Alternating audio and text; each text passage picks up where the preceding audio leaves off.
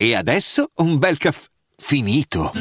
Perché rischiare di rimanere senza caffè quando puoi abbonarti a Caffè Borbone? Prezzi vantaggiosi, costi di spedizione inclusi, tante possibilità di personalizzazione e l'abbonamento lo sospendi quando vuoi. Decidi tu la frequenza, la qualità, scegli tra le cialde e capsule compatibili e crea il tuo mix di gusti e miscele. Mai più senza caffè con l'abbonamento Caffè Borbone. Tutte le info su caffèborbone.com.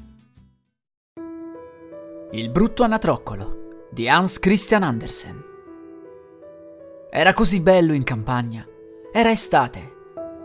Il grano era bello giallo, l'avena era verde e il fieno era stato ammucchiato nei prati. La cicogna passeggiava sulle sue slanciate zampe rosa e parlava egiziano, perché aveva imparato quella lingua da sua madre. Intorno ai campi e ai prati c'erano grandi boschi, e in mezzo ai boschi si trovavano laghi profondi. Era proprio bello in campagna. Esposto al sole si trovava un vecchio maniero circondato da profondi canali e tra il muro e l'acqua crescevano grosse foglie di farfaraccio e erano così alte che i bambini più piccoli potevano stare dritti all'ombra delle più grandi. Quel luogo era selvaggio come un profondo bosco. Lì si trovava un'anatra col suo nido. Doveva covare gli anatroccoli, ma ormai era quasi stanca, sia perché ci voleva tanto tempo, sia perché non riceveva quasi mai visite. Le altre anatre preferivano nuotare lungo i canali piuttosto che risalire alla riva e sedersi sotto una foglia di farfaraccio e chiacchierare con lei. Finalmente, una dopo l'altra, le uova scricchiolarono. Pip, pip, si sentì. Tutti i tuorli delle uova erano diventati vivi e sporgevano fuori la testolina. Qua, qua! disse l'anatra, e subito tutti schiamazzarono a più non posso, guardando da ogni parte sotto le verdi foglie. E la madre lasciò che guardassero, perché il verde fa bene agli occhi. Com'è grande il mondo! esclamarono i piccoli. Adesso, infatti, avevano molto più spazio di quando stavano nell'uovo. Credete forse che questo sia tutto il mondo? chiese la madre.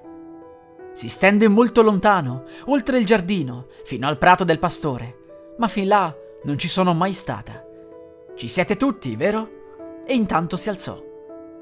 No, non siete tutti. L'uovo più grande è ancora qui. Quanto ci vorrà? Ormai sono quasi stufa. E si rimise a covare. Allora, come va? chiese una vecchia anatra giunta a farle visita. Ci vuole tanto tempo per quest'unico uovo, rispose l'anatra che covava. Non vuole rompersi, ma dovresti vedere gli altri. Sono i più deliziosi anatroccoli che io abbia mai visto. Assomigliano tanto al loro padre, quel briccone, che non viene neppure a trovarmi. Fammi vedere l'uovo che non si vuole rompere, disse la vecchia. Può essere un uovo di tacchina. Anch'io sono stata ingannata una volta e ho passato dei guai con i piccoli che avevano una paura incredibile dell'acqua. Non riuscii a farli uscire, schiamazzai e beccai, ma non servì a nulla. Fammi vedere l'uovo. Mm, sì, è un uovo di tacchina. Lascialo stare e insegna piuttosto a nuotare ai tuoi piccoli. Adesso lo covo ancora un po'. L'ho covato così a lungo che posso farlo ancora un po'. Fai come vuoi, commentò la vecchia anatra andandosene. Finalmente quel grosso uovo si ruppe. Pip, pip, esclamò il piccolo e uscì. Era molto grande e brutto. L'anatra lo osservò. È un anatroccolo esageratamente grosso, disse. Nessuno degli altri è come lui. Purché non sia un piccolo di tacchina. Bene, lo scopriremo presto. Deve entrare in acqua, anche a costo di prenderlo a calci. Il giorno dopo era una giornata bellissima. Il sole splendeva sulle verdi foglie di farfaraccio. Mamma Anatra arrivò con tutta la famiglia al canale. Splash! Si buttò in acqua. Qua, qua! disse, e tutti i piccoli si tuffarono uno dopo l'altro. L'acqua coprì le loro testoline, ma subito tornarono a galla e galleggiarono beatamente. Le zampe si muovevano da sole e c'erano proprio tutti, anche il piccolo brutto e grigio nuotava con loro. No, non è un tacchino, esclamò l'anatra. Guarda come muove bene le zampe, come si tiene ben dritto. È proprio mio. In fondo è anche carino se lo si guarda bene. Qua, qua, venite con me. Vi condurrò nel mondo e vi presenterò agli altri abitanti del pollaio, ma state sempre vicino a me, che nessuno vi calpesti e fate attenzione al gatto. Entrarono nel pollaio. C'era un chiasso terribile, perché due famiglie si contendevano una testa d'anguilla, che alla fine andò al gatto. Vedete come va il mondo? disse la mamma anatra, leccandosi il becco, dato che anche lei avrebbe voluto la testa d'anguilla. Adesso muovete le zampe, aggiunse. Provate a salutare e a inchinarvi a quella vecchia anatra. È la più distinta di tutte. È di origine spagnola, per questo è così pesante. Guardate, ha uno straccio rosso intorno a una zampa. È una cosa proprio straordinaria, la massima onorificenza che un'anatra possa ottenere. Significa che non la si vuole abbandonare e che è rispettata sia dagli animali che dagli uomini. Muovetevi, non tenete i piedi in dentro. Un anatroccolo ben educato tiene le gambe ben larghe, proprio come il babbo e la mamma. Ecco, adesso chinate il collo e dite qua. E così fecero, ma le altre anatre, lì intorno, li guardarono e esclamarono Guardate, adesso arriva la processione, come se non fossimo abbastanza. E Mamma mia, com'è brutto quell'anatroccolo! Lui non lo vogliamo! E subito un'anatra gli volò vicino e lo beccò alla nuca. Lasciatelo stare! gridò la madre. Non ha fatto niente a nessuno! Sì, ma è troppo grosso e strano! rispose l'anatra che lo aveva beccato. E quindi ne prenderà un bel po'! Che bei piccini a mamma anatra! disse la vecchia con lo straccetto intorno alla zampa. Sono tutti belli! Eccetto uno, che non è venuto bene. Sarebbe bello che lo potesse rifare. Non è possibile, vostra grazia, rispose mamma Anatra. Non è bello, ma è di animo molto buono e nota bene come tutti gli altri, anzi, un po' meglio. Credo che, crescendo, diventerà più bello e che col tempo sarà meno grosso. È rimasto troppo a lungo nell'uovo, per questo ha un corpo non del tutto normale e intanto lo grattò col becco sulla nuca e gli lisciò le piume. Comunque è un maschio, aggiunse, e quindi non è così importante. Credo che avrà molta forza e riuscirà a cavarsela. Gli altri anatroccoli sono graziosi, disse la vecchia. Fate come se foste a casa vostra e, se trovate una testa d'anguilla, portatemela. E così fecero come se fossero a casa loro. Ma il povero anatroccolo, che era uscito per ultimo dall'uovo e che era così brutto, venne beccato, spinto e preso in giro, sia dalle anatre che dalle galline. È troppo grosso! dicevano tutti. E il tacchino, che era nato con gli speroni e quindi credeva di essere imperatore, si gonfiò come un'imbarcazione a vele spiegate e si precipitò contro di lui, gorgogliando e con la testa tutta rossa. Il povero anatroccolo non sapeva se doveva rimanere o andare via. Era molto abbattuto perché era così brutto e tutto il pollaio lo prendeva in giro. Così passò il primo giorno e col tempo fu sempre peggio. Il povero anatroccolo veniva cacciato da tutti, persino i suoi fratelli erano cattivi con lui e dicevano sempre Se solo il gatto ti prendesse, brutto mostro! E la madre pensava Se tu fossi lontano da qui, le anatre lo beccavano, le galline lo colpivano e la ragazza che portava il mangime alle bestie lo allontanava a calci. Così volò oltre la siepe. Gli uccellini, che si trovavano tra i cispugli, si alzarono in volo spaventati. È perché io sono così brutto, pensò l'anatroccolo e chiuse gli occhi, ma continuò a correre. Arrivò così nella grande palude, abitata dalle anatre selvatiche. Lì giacque tutta la notte. Era molto stanco e triste. Il mattino dopo, le anatre selvatiche si alzarono e guardarono il loro nuovo compagno. E tu chi sei? gli chiesero. E l'anatroccolo si voltò da ogni parte e salutò come meglio poté. Sei proprio brutto! esclamarono le anatre selvatiche. Ma a noi non importa nulla, purché tu non ti sposi con qualcuno della nostra famiglia. Quel poveretto non pensava certo a sposarsi, gli bastava solamente poter stare tra i giunchi e bere un po' d'acqua della palude. Lì rimase per due giorni, poi giunsero due oche selvatiche, o meglio, due paperi selvatici, dato che erano maschi. Era passato poco tempo da quando erano usciti dall'uovo e per questo erano molto spavaldi. Ascolta, compagno, dissero. Tu sei così brutto che ci piaci molto. Vuoi venire con noi e essere un uccello di passo? In un'altra palude qui vicino si trovano delle graziose oche selvatiche, tutte signorine, che sanno dire qua Tu potresti avere fortuna, dato che sei così brutto. Pum, pum! Si sentì in quel momento. Entrambe le anatre caddero morte tra i giunchi e l'acqua si arrossò per il sangue. Pum! Pum! Si sentì di nuovo e tutte le oche selvatiche si sollevarono in schiere. Poi spararono di nuovo. C'era caccia grossa. I cacciatori giravano per la palude. Sì, alcuni si erano arrampicati sui rami degli alberi e si affacciavano sui giunchi. Il fumo grigio si spandeva come una nuvola tra gli alberi neri e rimase a lungo sull'acqua. Nel fango giunsero i cani da caccia. Canne e giunchi dondolavano da ogni parte. Spaventato, il povero natroccolo piegò la testa cercando di infilarsela sotto le ali, ma in quello stesso momento si trovò vicino a un cane terribilmente grosso, con la lingua che gli pendeva fuori dalla bocca e gli occhi che brillavano orrendamente. Avvicinò il muso all'anatroccolo, mostrò i denti aguzzi e se ne andò senza fargli nulla. Dio sia lodato, sospirò l'anatroccolo. Sono così brutto che persino il cane non osa mordermi. E rimase tranquillo, mentre i pallini fischiavano tra i giunchi e si sentiva sparare un colpo dopo l'altro. Solo a giorno inoltrato tornò la quiete, ma il povero giovane ancora non osava rialzarsi. Attese ancora molte ore prima di guardarsi intorno e poi si affrettò a lasciare la palude il più presto possibile. Corse per campi e prati, ma c'era molto vento e faceva fatica ad avanzare. Verso sera raggiunse una povera e piccola casa di contadini. Era così misera che lei stessa non sapeva da che parte doveva cadere e così rimaneva in piedi. Il vento soffiava intorno all'anatroccolo, tanto che lui dovette sedere sulla coda per poter resistere, ma diventava sempre peggio.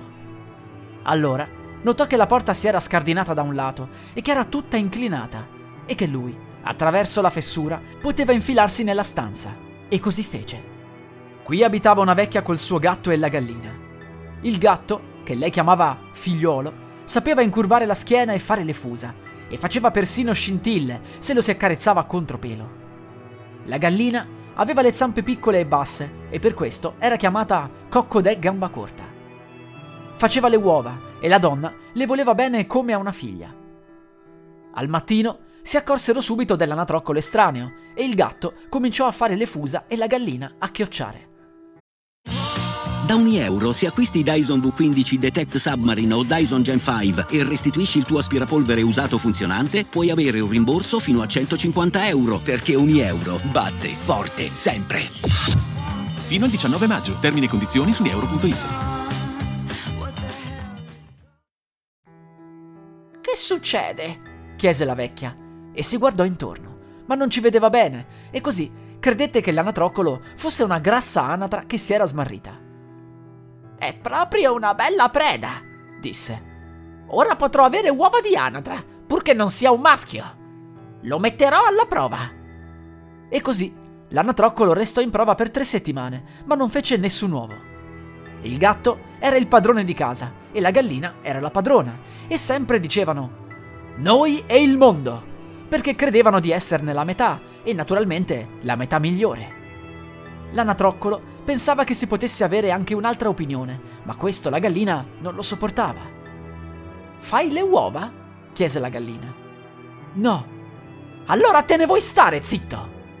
E il gatto gli disse: Sei capace di inarcare la schiena? Di fare le fusa e di fare scintille? No. Bene, allora non devi avere più opinioni quando parlano le persone ragionevoli. E l'anatroccolo se ne stava in un angolo di cattivo umore. Poi cominciò a pensare all'aria fresca e al bel sole. Lo prese una strana voglia di andare nell'acqua. Alla fine non poté trattenersi e lo disse alla gallina. Cosa ti succede? gli chiese lei. Non hai niente da fare, è per questo che ti vengono le fantasie. Fai le uova o fai le fusa, vedrai che ti passa.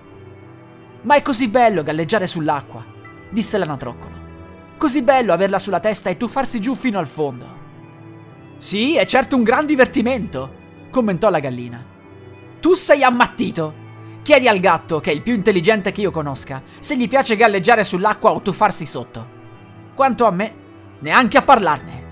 Chiedilo anche alla nostra signora, la vecchia dama. Più intelligente di lei non c'è nessuno nel mondo. Credi che lei abbia voglia di galleggiare o di avere l'acqua sopra la testa? Voi non mi capite, disse l'anatroccolo. Certo, se non ti capiamo noi, chi dovrebbe capirti allora? Non sei certo più intelligente del gatto o della donna, per non parlare di me.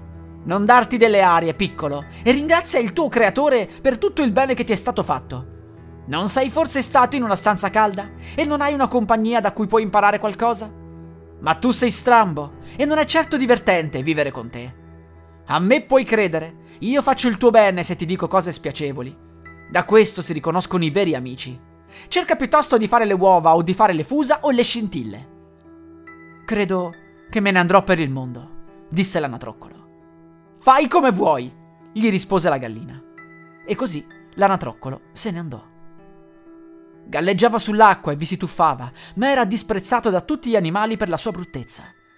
Venne l'autunno. Le foglie del bosco ingiallirono, il vento le afferrò e le fece danzare, e su nel cielo sembrava facesse proprio freddo. Le nuvole erano cariche di grandine e di fiocchi di neve, e sulla siepe si trovava un corvo che si lamentava dal freddo. Vengono i brividi solo a pensarci. Il povero anatroccolo non stava certo bene. Una sera che il sole tramontava splendidamente, uscì dai cespugli uno stormo di bellissimi e grandi uccelli. L'anatroccolo non ne aveva mai visti di così belli. Erano di un bianco lucente, con lunghi colli flessibili. Erano cigni. Mandarono un grido bizzarro, allargarono le loro magnifiche lunghe ali e volarono via, dalle fredde regioni fino ai paesi più caldi, ai mari aperti. Si alzarono così alti che il brutto anatroccolo sentì una strana nostalgia. Si rotolò nell'acqua come una ruota, sollevò il collo verso di loro e emise un grido così acuto e strano che lui stesso ne ebbe paura. Oh, non riusciva a dimenticare quei bellissimi e fortunati uccelli, e quando non li vide più, si tuffò nell'acqua fino sul fondo, e tornato a galla era come fuori di sé. Non sapeva che uccelli fossero, e neppure dove si stavano dirigendo, ma ciò nonostante li amava come non aveva mai amato nessun altro. Non li invidiava affatto. Come avrebbe potuto desiderare una simile bellezza? Sarebbe stato contento se solo le anatre lo avessero accettato fra loro. Povero brutto animale. E l'inverno fu freddo, molto freddo. L'anatroccolo dovette nuotare continuamente per evitare che l'acqua ghiacciasse, ma ogni notte il buco in cui nuotava si faceva sempre più stretto. Ghiacciò poi la superficie scricchiolò. L'anatroccolo doveva muovere le zampe senza fermarsi affinché l'acqua non si chiudesse. Alla fine si indebolì, si fermò e restò intrappolato nel ghiaccio. Al mattino presto arrivò un contadino, lo vide e col suo zoccolo ruppe il ghiaccio. Poi lo portò a casa da sua moglie. Lì lo fecero rinvenire. I bambini volevano giocare con lui, ma l'anatroccolo credette che egli volessero fare del male e per paura cadde nel secchio del latte e lo fece traboccare nella stanza. La donna gridò e agitò le mani. Lui allora volò sulla dispensa dove c'era il burro, e poi nel barile della farina, e poi fuori di nuovo. Come si era ridotto. La donna gridava e lo seguiva con le molle del camino, e i bambini si urtavano tra loro cercando di afferrarlo, e intanto ridevano e gridavano. Per fortuna la porta era aperta. L'anatroccolo volò fuori tra i cespugli, nella neve caduta, e lì restò, stordito. Sarebbe troppo straziante raccontare tutte le miserie e i patimenti che dovette sopportare nel duro inverno. Si trovava nella palude tra le canne quando il sole ricominciò a splendere caldo. Le allodole cantavano, era giunta la bella primavera. Allora sollevò con un colpo solo le ali, che frusciarono più robuste di prima e che lo sostennero con forza e prima ancora di accorgersene si trovò in un grande giardino, pieno di meli in fiore, dove i cespugli di lilla profumavano e piegavano i lunghi rami verdi giù fino ai canali serpeggianti. Oh, che bel posto! E com'era fresca l'aria di primavera! Dalle fitte piante uscirono, proprio davanti a lui, tre bellissimi cigni bianchi. Frullarono le piume e galleggiarono dolcemente sull'acqua. L'anatroccolo riconobbe quegli splendidi animali e fu invaso da una strana tristezza. Voglio volare da loro, da quegli uccelli reali. Mi uccideranno con le loro beccate, perché io così brutto oso avvicinarmi a loro. Ma non mi importa. È meglio essere ucciso da loro che essere beccato dalle anatre, beccato dalle galline, preso a calci dalla ragazza che ha cura del pollaio e soffrire tanto d'inverno. E volò nell'acqua e nuotò verso quei magnifici cigni. Questi lo guardarono e si diressero verso di lui frullando le piume. Uccidetemi, esclamò il povero animale e abbassò la testa verso la superficie dell'acqua in attesa della morte. Ma che cosa vide in quell'acqua chiara? Vide sotto di sé la sua propria immagine. Non era più il goffo uccello grigio scuro, brutto e sgraziato, era anche lui un cigno. Che cosa importa essere nati in un pollaio di anatre quando si è usciti da un uovo di cigno? Ora era contento di tutte quelle sofferenze e avversità che aveva patito, si godeva di più la felicità e la bellezza che lo salutavano. E i grandi cigni nuotavano intorno a lui e lo accarezzavano col becco. Nel giardino giunsero alcuni bambini e gettarono pane e grano nell'acqua. Poi il più piccolo gridò Ce n'è uno nuovo! E gli altri bambini esultarono con lui. Sì, ne è arrivato uno nuovo! Battevano le mani e saltavano, poi corsero a chiamare il padre e la madre e gettarono di nuovo pane e dolci in acqua. E tutti dicevano: Il nuovo è il più bello, così giovane e fiero! E i vecchi cigni si inchinarono davanti a lui. Allora si sentì timidissimo e infilò la testa dietro le ali. Non sapeva neppure lui cosa avesse. Era troppo felice ma non era affatto superbo, perché un cuore buono non diventa mai superbo. Ricordava come era stato perseguitato e insultato, e ora sentiva dire che era il più bello di tutti gli uccelli. I lilla piegarono i rami fino all'acqua e il sole splendeva caldo e luminoso. Allora lui frullò le piume, rialzò il collo slanciato ed esultò nel cuore. Tanta felicità non l'avevo mai sognata quando ero un brutto anatroccolo.